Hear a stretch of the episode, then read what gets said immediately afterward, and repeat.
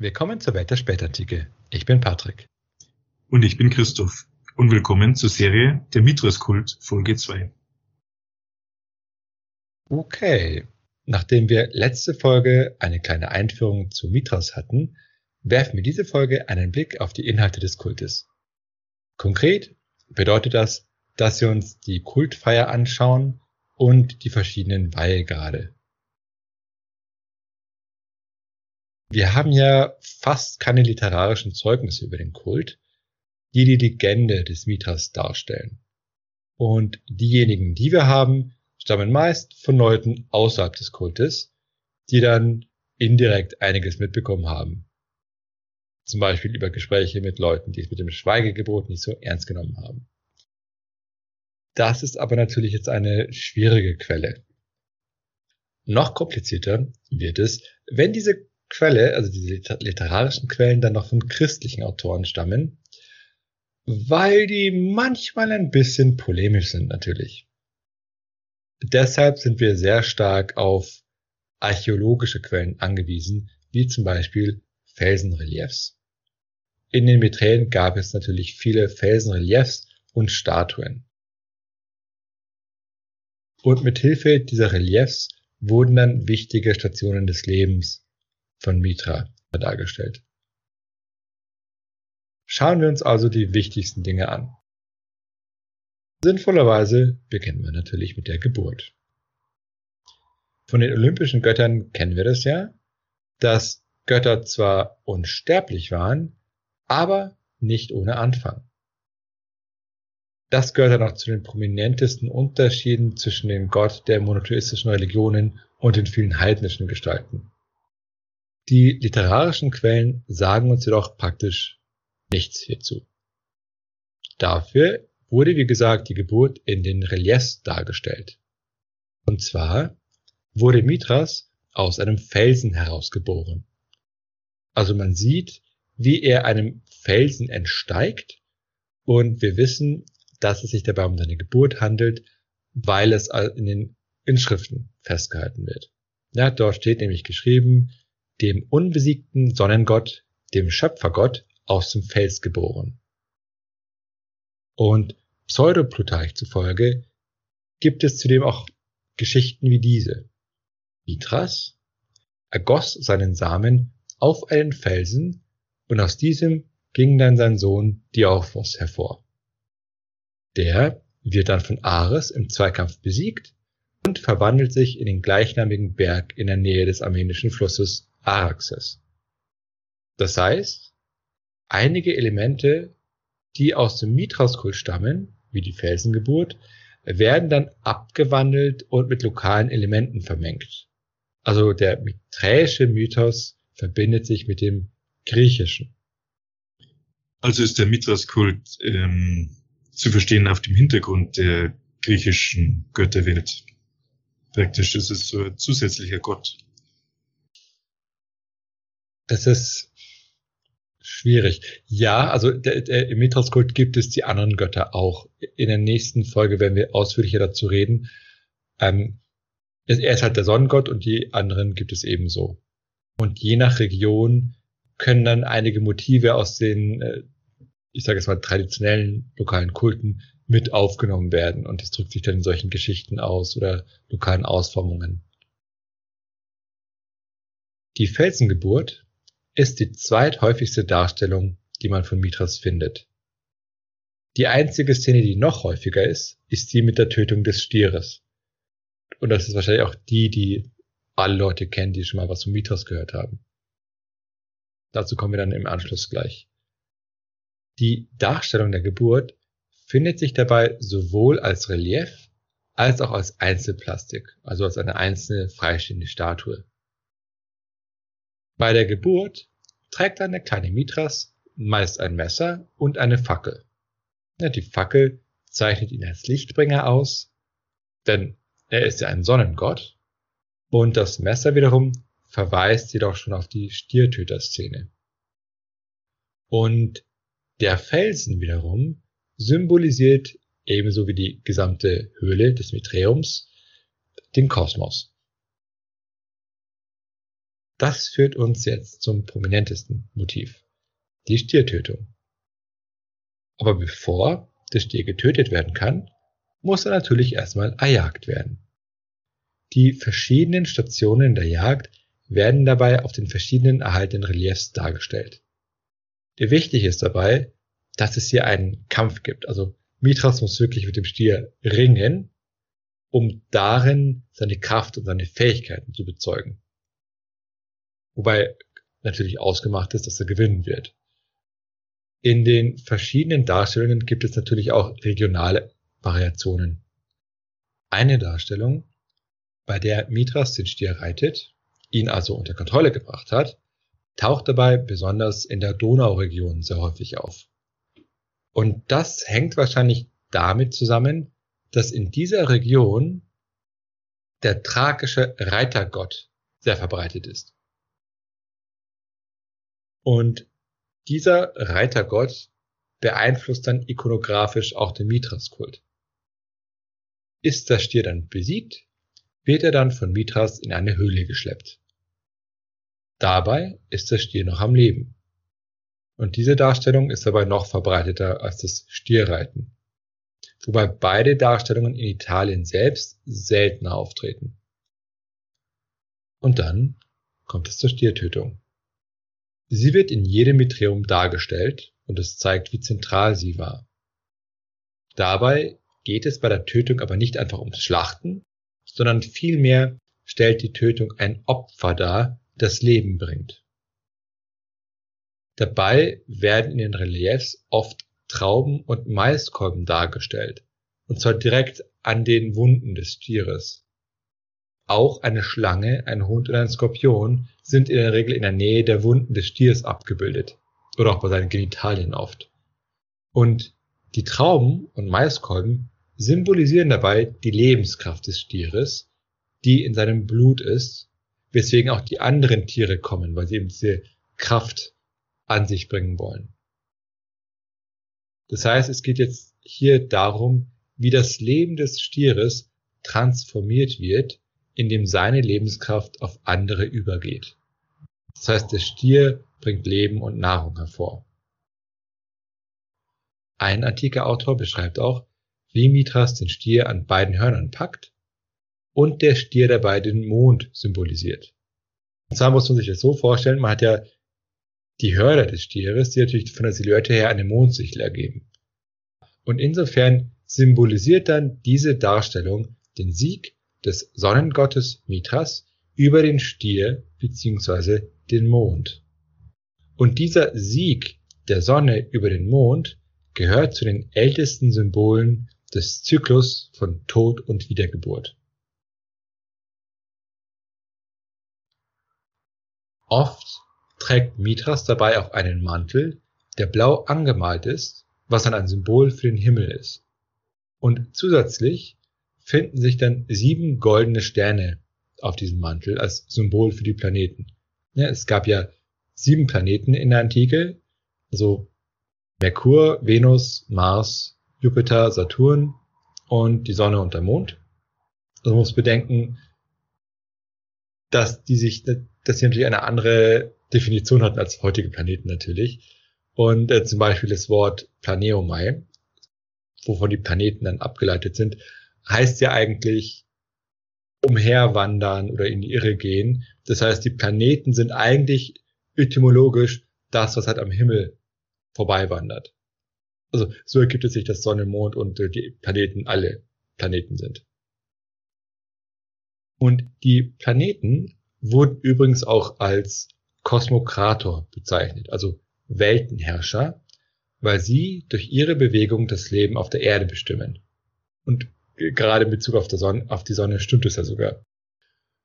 Das heißt, hier sind sehr viele Bilder gleichzeitig in einem Relief dargestellt.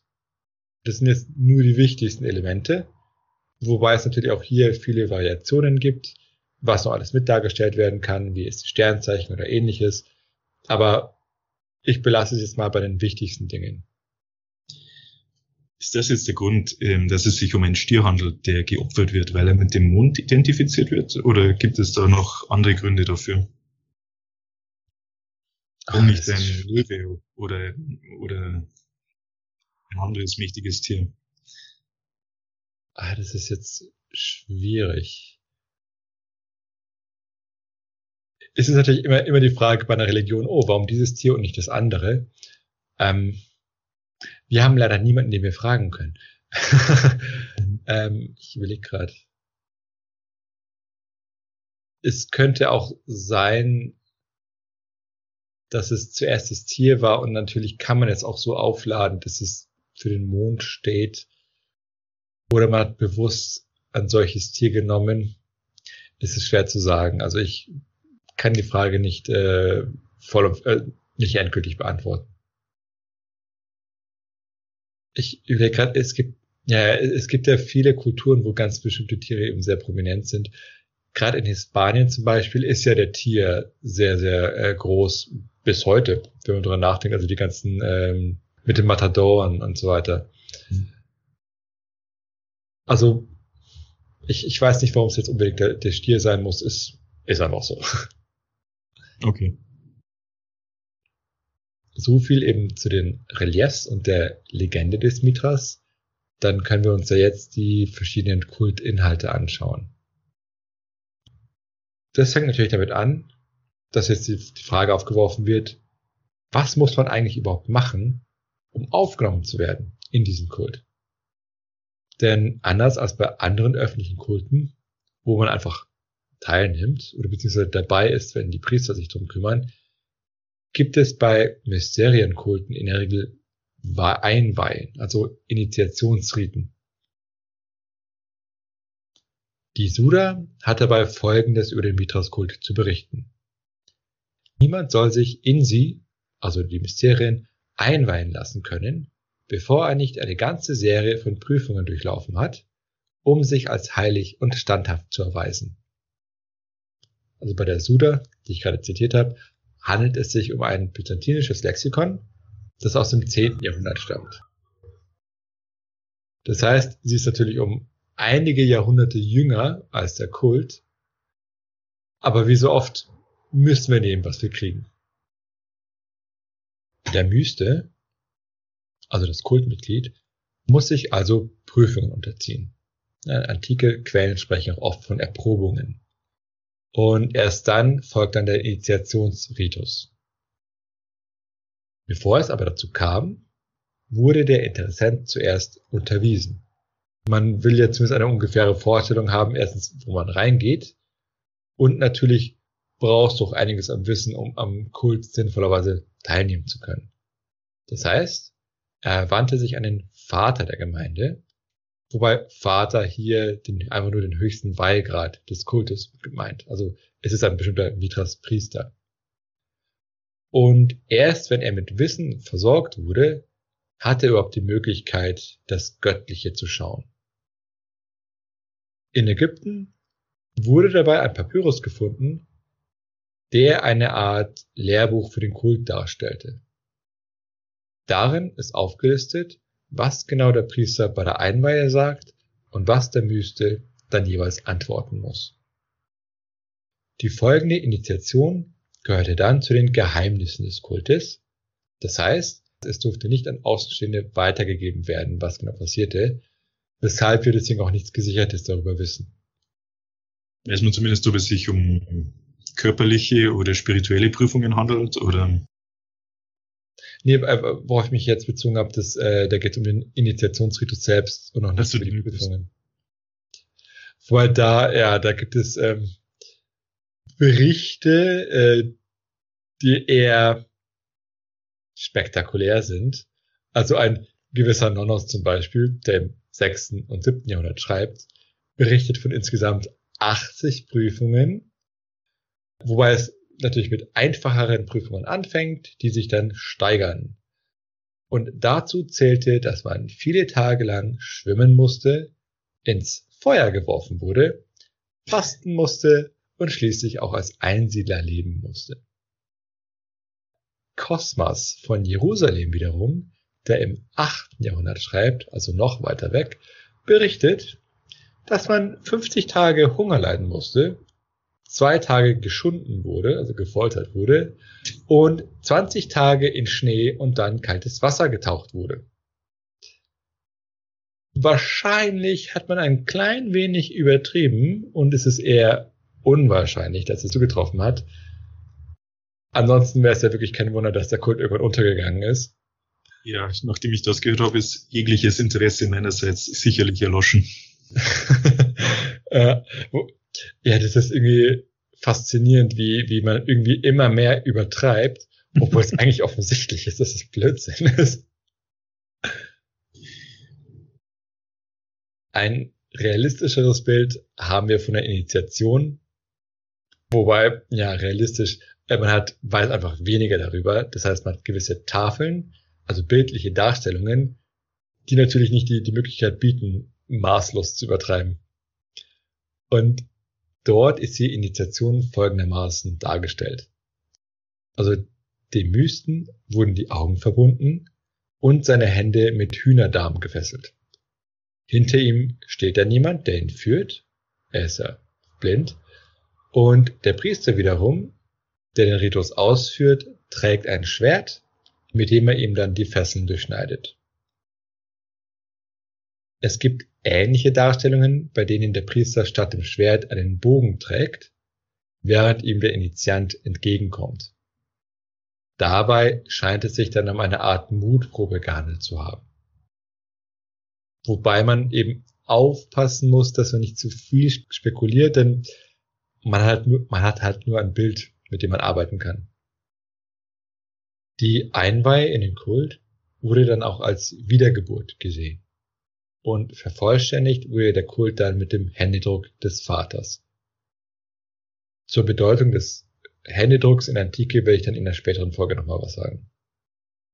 Und diese Weihe führte einen dann in die Gemeinschaft ein, offiziell, und war natürlich auch notwendig für den Heilserwerb. Die einzelnen Mithras-Kulte blieben zahlenmäßig immer sehr klein also wenn es darum geht, wie groß die Gemeinde war. Und das zeichnete diesen Kult dann auch von anderen Kulten aus, denn durch diese geringe Mitgliederzahl blieb die Kultgemeinde natürlich auch sehr intim, was dann auch das Gemeinschaftsgefühl entsprechend stärken kann. Und selbst in den Jahrhunderten, in denen der Mithras-Kult sehr erfolgreich war, wurden keine großen Tempelanlagen gebaut, sondern es blieb immer bei einem relativ kleinen Kultraum. Und das lag einfach wohl in der Natur dieses eher kleinteiligen Kultes, was ihn vielleicht auch für Außenstehende attraktiv gemacht hat. Der hat diese kleine, heimelige Atmosphäre. Und ähm, du hast ja schon mal angesprochen in der letzten Folge Gesellschaft, was die Gesellschaftsschicht angeht. Die Mitglieder des Mythos-Kultes waren eher Angehörige höherer Schichten? Ähm, nein, also das ähm, die waren durchmischt, also beziehungsweise, wobei es natürlich ähm, von der Kultgemeinde abhängen konnte. Also es konnte natürlich eine Kult Kultgemeinde geben, wo die eher wohlhabender waren oder wo sie eher ärmer waren. Aber insgesamt war es relativ durchmischt. Mhm. Das, was es vielleicht seltener gab, ist, dass irgendwelche Senatoren mitgemacht haben. Das war zu, am Anfang zumindest seltener. Das hat sich später ein bisschen geändert aber insgesamt gab es da keine, äh, keine starken Tendenzen. Gut. In einem Kult, der was auf sich hält, muss natürlich auch gebetet werden. Und wieder mal haben wir einen Papyrus aus Ägypten, auf dem dann einige Gebete des Kultes festgehalten wurden. Bei diesen Gebeten ist aber auch mit regionalen Unterschieden zu rechnen also das ist jetzt bewusst so formuliert, also man vermutet es, dass es auch hier regionale Eigenheiten gab. Das Problem ist, dass wir nur ein Papyrus aus Ägypten haben. Und das ist der Klassiker. Das lag halt daran, dass Papyrus ja aus Pflanzenmaterial besteht und dementsprechend dann auch kaputt geht über die Zeit, also es verrottet auf gut Deutsch. Weswegen wir kaum noch Papyri aus der Antike erhalten haben und die einzige Ausnahme ist eben Ägypten, bisschen manchmal auch Syrien und Palästina, weil dort das Klima eben immer sehr heiß und sehr trocken ist, was dann gut für so ein Material ist. Während je, je feuchter es ist, desto einfacher ähm, verrottet dann so ein Material. Okay, also kommen wir jetzt zu den Gebeten. Zuerst gab es einen kurzen Spruch, um Mithras anzusprechen. Das Gebet sollte dabei helfen, in eine meditative Versenkung zu kommen.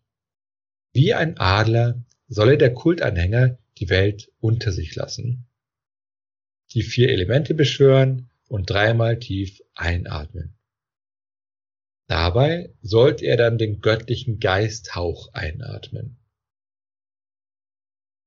Das soll dann den Mysten emporheben und in die Sternensphäre gelangen lassen. Wir hatten ja schon in der letzten Folge gehört, dass es sich eben bei der Welt der Sterne eben um die Sphäre der Götter gehandelt hat. Das heißt, es hat eben ein, ein, eine besondere Bedeutung. Und dann, wenn, wenn dieser Teil abgehandelt war, sollte der Myste ausrufen, ich bin ein Stern. Und wie gesagt, das muss man astrologisch deuten oder metaphysisch, dass eben Sterne ja göttlich waren und unveränderlich. Also das ist der Hintergrund dieses Ausrufes. Dann spricht der Myste mit geschlossenen Augen dreimal sieben Geheimnisworte. Dann öffnet er die Augen und schaut das Sonnenrad und den Mantel des Sonnengottes. In den nächsten Gebeten preist er dann den verklärten Götterjüngling und in den weiteren Gebeten sieht er dann die verschiedenen Götter, darunter auch die Schicksalsgöttinnen und am Ende dann auch den Sonnengott, den er am Ende von Angesicht zu Angesicht sieht. Teil der Gebete sind dann auch einige Wörter, die aber nicht übersetzbar sind. Also sie haben, sind keine Wörter im eigentlichen Sinne, sondern das sind einfach nur bestimmte Laute, sage ich jetzt mal. Also es sind verschiedene Vokalreihen. Die ergeben dann bestimmte Laute, die aufgesagt werden müssen. Und diese werden dann in derselben Reihenfolge immer wieder wiederholt. Und das ergibt dann eine Art Gesang. Und die sieben Vokale, die dabei aufgesagt wurden, standen dabei ebenfalls für die sieben Planeten. Wobei jetzt nicht ein bestimmter Vokal einem jeweiligen Planeten zugewiesen war, sondern auch nur diese Siebenzahl bezog sich auf die Planeten. Und der Gesang soll dabei helfen, in einen bestimmten geistig-seelischen Zustand zu kommen. Und am Ende folgt dann ein kultisches Schweigen. Faszinierend eigentlich, oder? Welche Religionen haben heutzutage derartige ich überlege ich überlege gerade, weil ich glaube, das mit dem Atmen fand ich sehr interessant, weil das gibt's ja, glaube ich, in tatsächlich in, relativ häufig. Bei Meditation zum Beispiel spielt ja der Atem auch eine Rolle, dass du auf eine bestimmte Art und Weise atmest, um einen bestimmten Zustand zu kriegen. Und es gibt, ja, ich glaube, es gibt halt viele so kleine Religionen, Naturreligionen und ähnliches, wo Gesänge eine Rolle spielen und, und, und, und Tänze, auch in so, in so eine Trance zu kommen. Mhm. Also solche Methoden können schon sehr effektiv sein, um den wirklich den man Gläubigen muss in. Man muss sich das vorstellen in, in dieser dunklen Höhle praktisch. Mhm. Unter Fackellicht. Oh ja, zum Licht komme ich noch. Okay. Ja, man, man muss sich das alles sehr stimmungsvoll vorstellen, natürlich. Und ein weiterer Aspekt des Kultes war dann auch das Kultmahl. Man hat zusammen gegessen. Und der christliche Autor Justin, das ist das erste Jahrhundert, schreibt, berichtet dann hiervon und wundert sich darüber, dass es anscheinend auch einige Parallelen zum christlichen Mahl gab. Anscheinend waren sogar die Einsetzungsworte ähnlich wie beim Christentum. Der christliche Autor und Polemiker Tertullian spricht dann diese Ähnlichkeit ebenfalls an und führt diese natürlich auf den Teufel zurück. also die Idee dabei ist, dass der Teufel absichtlich natürlich die Leute verwirren will, indem er solche ähnlichen Dinge macht und er natürlich gleichzeitig die christlichen Sakramente verspotten will, indem er sie nachäfft. Was interessant ist, dass er das auf den Teufel zurückführt und nicht auf die Kultanhänger. Hätte man ja theoretisch auch machen können, dass man sagt, ah, die kopieren uns, aber nein, es ist der Teufel persönlich. So, die sind auf den Teufel reingefallen, praktisch. Genau, also es stimmt. Man muss auch daran denken, dass alles Heidnische immer irgendwie dämonisch war bei den Christen. Und da war natürlich der Mithras-Kult nicht anders. Und wenn sie dann so eine Ähnlichkeit erblicken, sagen sie, ah, okay, das hat der Teufel natürlich gemacht. Und im Mithras-Kult hat das Mal eine doppelte Bedeutung gehabt. Also zum einen hat man einfach gegessen. Also es ist einfach Nahrung. Aber gleichzeitig war es auch Nahrung im übertragenen Sinne. Und das Mahl an sich stellte dabei auch die Wiedergeburt des Mieters dar. Jetzt kann man natürlich fragen, wie es überhaupt zu dieser Ähnlichkeit gekommen ist. Aber es ist jetzt so, wenn man sich jetzt die Rolle von Essen in menschlichen Gemeinschaften allgemein anschaut, also in der antiken Welt oder auch heute, dann stellt man ja fest, dass das gemeinsame Essen ja immer eine große Rolle im Sozialleben von Menschen spielt. Ist ja heute genauso. Also man, man geht gemeinsam aus, man lädt Leute zum Essen ein, äh, oder, und es fällt einem ja nicht einmal als besonderer Akt auf, den man jetzt bewusst macht, sondern das gehört einfach dazu. Das heißt, so eine Selbstverständlichkeit. Das heißt, Essen ist in menschlichen Gesellschaften zentral. Also nicht nur aus Ernährungssicht, sondern einfach wirklich aus sozialer Sicht. Und das war natürlich auch in antiken Gesellschaften so, wo dann zusätzlich auch ein Wein- und ein Brotopfer sehr verbreitet war. Also, also das heißt, du hast Essen und Trinken als sozialen Akt und dann oft auch die Verbindung mit einem Kult durch verschiedene Formen von Opfern. Und man denkt, man bedenke auch, wenn du ein Tier opferst, dann wurde das Fleisch ja auch gegessen. Also in, weil in der Regel das Fleisch ja nicht mit verbrannt, sondern nur das verbrannt, was man ohnehin nicht essen konnte. Mhm. Also das heißt, das Christentum hatte hier gar kein Alleinstellungsmerkmal, wie man so schön sagt. Aber weil das Christentum ja einen Absolutheitsanspruch hatte, hatte man die Vorstellung, dass man natürlich alles selbst als einziger richtig macht. Und alle anderen, die ähnliche Praktiken haben, wurden nur als Nachäffer gesehen. Also wir haben es ja also mit einer in der Regel polemischen Perspektive zu tun. Und ich betone das deshalb, weil Leute natürlich sehr stark dazu neigen, Parallelen zu sehen und sich dann fragen, hey, gibt es da einen Zusammenhang? Also wir hatten ja zum Beispiel letzte Folge auch die Frage nach Gemeinsamkeiten zwischen Kulten, beziehungsweise die Frage, inwiefern jetzt das Christentum vielleicht ein Mysterienkult war. Aber was jetzt das Kultmal im Mithras-Kult anging, hatte es zwar dort eine zentrale Bedeutung, war aber das ein Mal eine besondere Bedeutung in einem Kult hatte, das war normal. Also ich würde sagen, die soziale Stellung vom gemeinsamen Essen und Trinken ist eine menschliche Konstante, weil wir das wirklich in allen Epochen und allen Kulturen immer wieder sehen. Und was es dann gibt, ist, dass diese natürliche Konstante natürlich an ihre unterschiedlichen religiösen Ausprägungen haben konnte.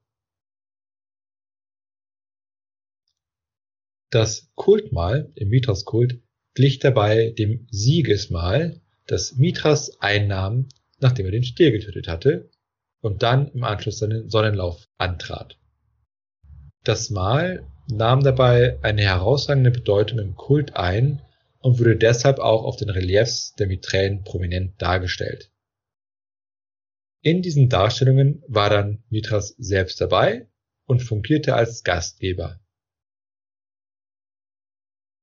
Und man hat in den Miträen auch besondere Fallgruben gefunden, wo dann Teile der Essensreste verstaut wurden.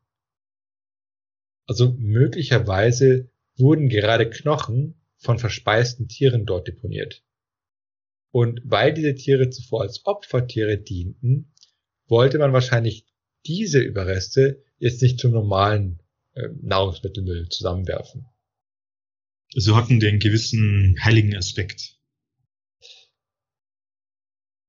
Ja, im Prinzip schon. Also sie waren kultisch so hervorgehoben, dass man sie nicht äh, wie normalen Müll behandelt hat, zumindest. Und es ist natürlich ein sehr, auch sehr interessante archäologische Quelle. Wenn du dann tatsächlich diese Knochen dir anschaust, dann kann man sagen, ah, okay, wie viele waren das? Und dann kann man auch Schätzungen machen, wie groß diese Male gewesen sein müssen. Aber dazu kommen wir in einer späteren Folge nochmal. Und das führt uns jetzt zum Einsatz von Licht im Kultraum. Mithras war ja ein Sonnengott, weshalb Licht natürlich eine besondere Bedeutung hatte. Und im Mitreum wurden dabei vor allem Kerzen eingesetzt, Lampen hingegen seltener. Die Lichter wurden dabei gern auch hinter die Kultbilder aufgestellt. Und durch das Flackern des Lichtes wirkten dann die Kultbilder lebendiger. Ja, wenn man sich das mal so vorstellt, so in die Atmosphäre einzutauchen. Und womöglich hat man bei der Aufstellung der Kerzen und Statuen extra darauf geachtet, einen entsprechenden Effekt zu kriegen. Anscheinend wurden auch gerne Pinienzapfen angezündet. Die verbrennen eher langsam und verströmen dabei auch einen besonderen Duft. Und diese Pinienzapfen symbolisierten dabei anscheinend auch die, die Geburt des Mithras. Denn wenn man sich die Reliefdarstellungen von Mithras Geburt ansieht, dann wird der Fels oft wie ein Pinienzapfen dargestellt. Hinzu kommt, dass Pinienduft gleichzeitig auch als geburtsfördernd galt. Das heißt, wenn man Pinienzapfen abbrannte, bekam man Beleuchtung, Geruch und symbolisierte durch den Duft und das Aussehen des Zapfens auch die Geburt des Mithras. Okay. Schauen wir uns jetzt zum Schluss noch die Weihgrade an. Es gab insgesamt sieben Weihgrade im Mithraskult. Es, also, und diese Weihgrade waren Rabe, Bräutigam, Soldat, Löwe, Perser, Sonnenläufer und Vater. Es gab in der Vergangenheit viele Theorien zu den einzelnen Graden. Also dachte man zum Beispiel, oder einige dachten, dass sich alle Mitglieder auf diese Wahlgrade verteilt haben. Also dass jeder irgendwas war. Das Problem ist, dass wir nur von einer kleinen Minderheit der Mitglieder überhaupt den Namen kennen und wissen, ob sie einen Wahlgrad hatten. Dementsprechend geht man jetzt davon aus, dass wahrscheinlich nur eine kleine Minderheit tatsächlich einen der Grade innehatte. Wenn man sich die Zahl der Priester anschaut, dann gibt es Unterschiede, also gibt es regionale Unterschiede. Ein Viertel aller Priester, die wir in Italien kennen, stammt allein aus den Städten Rom und Ostia. Gleichzeitig stammen aber nur 17 Prozent aller Inschriften von dort. Also man sieht ja ein gewisses Missverhältnis. Und in den Provinzen sah es ähnlich aus. Je weiter wir von uns von Italien entfernen, desto seltener finden wir in Inschriften Priester. Die meisten Mitglieder werden gewöhnliche Menschen gewesen sein, während die Priester eben nur eine Minderheit darstellten. Und für dieses Priesteramt waren wohl besondere theologische, astrologische und rituelle Kenntnisse nötig. Also wenn du von Priestern sprichst, sprichst du von Weihgarden. Das genau, also du hast Priester und innerhalb dieses Priestertums gibt es diese Weihe okay. gerade. Kommen wir jetzt zu den einzelnen Graden. Der Rabe, der Rabe wurde mit Merkur assoziiert und mit einem Stab dargestellt. Bei einigen Gelegenheiten verkleideten sich diese Männer und schlugen dabei anscheinend auch mit den Flügeln. Möglicherweise handelte es sich um ein Element aus alten Naturriten. Also bei solchen Riten stellte man sich den Gott als Tier vor und wenn man seinen Namen oder sein Aussehen annahm, konnte man sich auch mit ihm identifizieren. Und möglicherweise halten eben solche Bräuche im Mithras-Kult nach. Und vielleicht durch diese Identifikation gewisse Eigenschaften des Tieres ähm, übernehmen. Genau. Das gibt es, glaube ich, auch in verschiedenen Kulturen, gerade mit, mit, mit Wolf und Bär und sowas, wo dann auch solche Fälle getragen werden oder solche Namen vergeben werden. Ich meine, Wolf und Bär sind ja jeweils auch Namen und Namensbestandteile, auch heute noch. Und das kommt noch von diesem natürlichen Element, sage ich jetzt mal. Und gleichzeitig kannst du dir natürlich denken, dass übelwollende Autoren sich über solche Praktiken lustig gemacht haben. Ja gut, es steht eine dunkle Höhle vor und dann jemand mit einem Robbenkostüm, der mit den Vögeln schlägt. Ja, stimmt. Das führt uns zum Bräutigam. Der Bräutigam wurde mit Venus assoziiert. Wobei es auch eine alternative Bezeichnung gab, der Verborgene, wobei jetzt dieses Verhältnis nicht ganz gesichert ist, ob das dasselbe war oder nicht, oder ob es eine regionale Variation gab oder Namenswechsel. Das gehört zu diesen vielen Unsicherheiten des Kultes. Dann gibt's noch den Soldaten. Der Soldat wurde, wie könnte es anders sein, mit Mars identifiziert. Der wurde bei seiner Weihe in eine Höhle geführt und auf einem Schwert steckte dabei ein Kranz. Und dieser Kranz wurde dann von dort abgenommen und dann dem zu weihenden Mann auf den Kopf gesetzt, also der zum Soldat geweiht werden sollte. Der zu weihende aber sollte den Kranz dann ablehnen und erklären, dass Mithras sein Kranz sei. Das ist ein gewisser Ausdruck von Hierarchie, dass Mithras über den Göttern steht, den klassischen. Naja, der Priester selbst wird mit dem äh, Mars identifiziert, der ist nicht der Kranz. Okay. Es geht einfach um so eine Demutsgeste. Der Löwe. Der Löwe wurde wiederum mit Jupiter assoziiert. Und sowohl der Löwe als auch der Rabe traten mit Tiermasken auf. Der Löwe wurde zudem mit dem Feuer verbunden, das als reinigendes Element galt. Zudem gibt es auf Darstellungen zum Löwen auch ein Blitzbündel, was ein weiterer Verweis auf Jupiter wäre. Der Löwe ist äh, insgesamt am zweithäufigsten belegt, direkt hinter dem Vater. Bei der Weihe wurden seine Hände mit Honig gereinigt und das symbolisierte, dass er sich von allem fernhalten soll, was Schaden macht oder unrein macht. Der Perser bekam seine Hände wie der Löwe auch mit Honig gereinigt. Bei ihm diente das aber als Symbol für das Bewahren von Früchten. Also das geht auf die Rolle von Honig als konservierendes Mittel zurück. Und zudem wurde der Perser mit einer Sense und einem Akinakis dargestellt. Also das war ein persischer Dolch, der neben einer normalen Spitze auch einen kleinen Sichelhaken an der Klinge hatte. Also, und beides stellten Fruchtbarkeitssymbole dar. Was man sich auch gut vorstellen kann, weil du brauchst natürlich das äh, zum Ernten. Der Sonnenläufer stand, wie könnte es anders sein, unter dem Schutz der Sonne.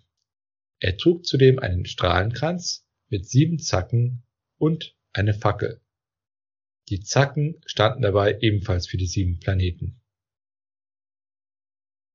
Und das führt uns zum Vater. Wie gesagt, war er der am häufigsten bezeugte Weihegrad in den Inschriften und zusätzlich auch der höchste Weihegrad. Er wurde mit einer phrygischen Mütze dargestellt, ebenso wie Mithras, und stellte dessen Stellvertreter dar. Die Hälfte aller belegten Weihegrade fällt dabei auf den Vater. Und das hängt wahrscheinlich damit zusammen, dass man ja allgemein gerade die höchsten Ämter am häufigsten überhaupt in Inschriften dokumentiert. Also auch in, wenn es um normale politische Ämter ging, dann hast du es genauso gemacht. Mir ist ja wahrscheinlich leichter, was über mittelalterliche Bischöfe herauszufinden als äh, Priester. Genau, und, und, und überhaupt, also wenn du dich verewigst, dann natürlich mit dem prestigeträchtigsten Ding. Okay.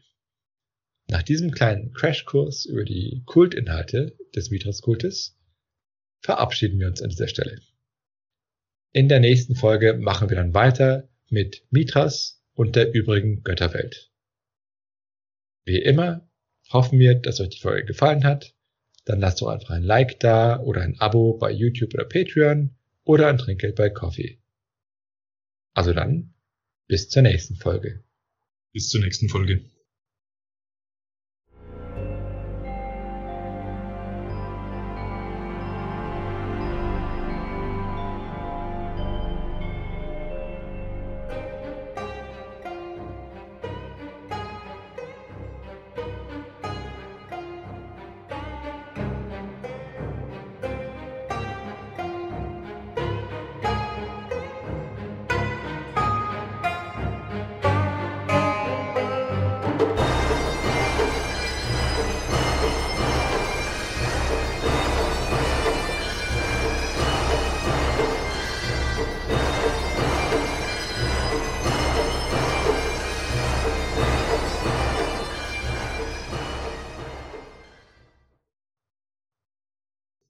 Bei so Mysterienkulten waren da so bewusstseinsändernde Substanzen auch im Spiel manchmal? Uh, ähm, ich glaube, das kommt auf den Kult an wahrscheinlich. Oder gibt es viel, viel Diskussion natürlich und, und Spekulation, äh, dass angeblich Pilze benutzt wurden oder irgendwelche Dämpfe. Ich habe eine, eine interessante Doku gesehen, also von einem Religionswissenschaftler, da ging es um die Pythia. Die war ja auch bekannt und da hat sich dann irgendeiner behauptet, dass sie auch Dämpfen ausgesetzt war und dadurch in so eine Trance gekommen ist oder Halluzination und dann gelabert hat. Und es hat sich dann irgendwie Jahre, Jahrzehnte gehalten und dann wurde es mal genau untersucht und dann komplett widerlegt, dass es einfach gar nicht gestimmt hat. Ähm, dass sowohl nicht diese Gase da rausgekommen sind und sie auch nicht diese Wirkung haben. Also es ist sehr schwierig. Also ich glaube, es gibt Kulte, wo sowas eine Rolle spielen kann, wo du etwas, also ich glaube, es sind ja in der Regel Pilze, ähm, für Halluzinogene. Ansonsten ähm, sollte man nicht unterschätzen, wie viel man tatsächlich durch Atemübungen oder auch mit Rhythmus mhm. sich hineinsteigern kann in, in, in, in eine richtige ähm, Bewusstseinsebene, sage ich jetzt mal. Also das geht tatsächlich. Also man hat, wir haben das jetzt in unserem Alltag selten. Ähm, aber was man natürlich auch, auch kennt, tief durchatmen, um sich zu beruhigen, das Ausatmen verlängern. Ähm, Natürlich kannst du auch das Umgekehrte machen, dass du schnell atmest. Jeder kann das ja mal probieren. Du kommst ja auch in so einen agitierten Zustand, wenn du schnell ein- und ausatmest. Also das, das heizt den Körper richtig auf und macht dich auch ein bisschen energiegeladener, zum Beispiel. Mhm. Hausaufgabe für jeden. Atemübungen.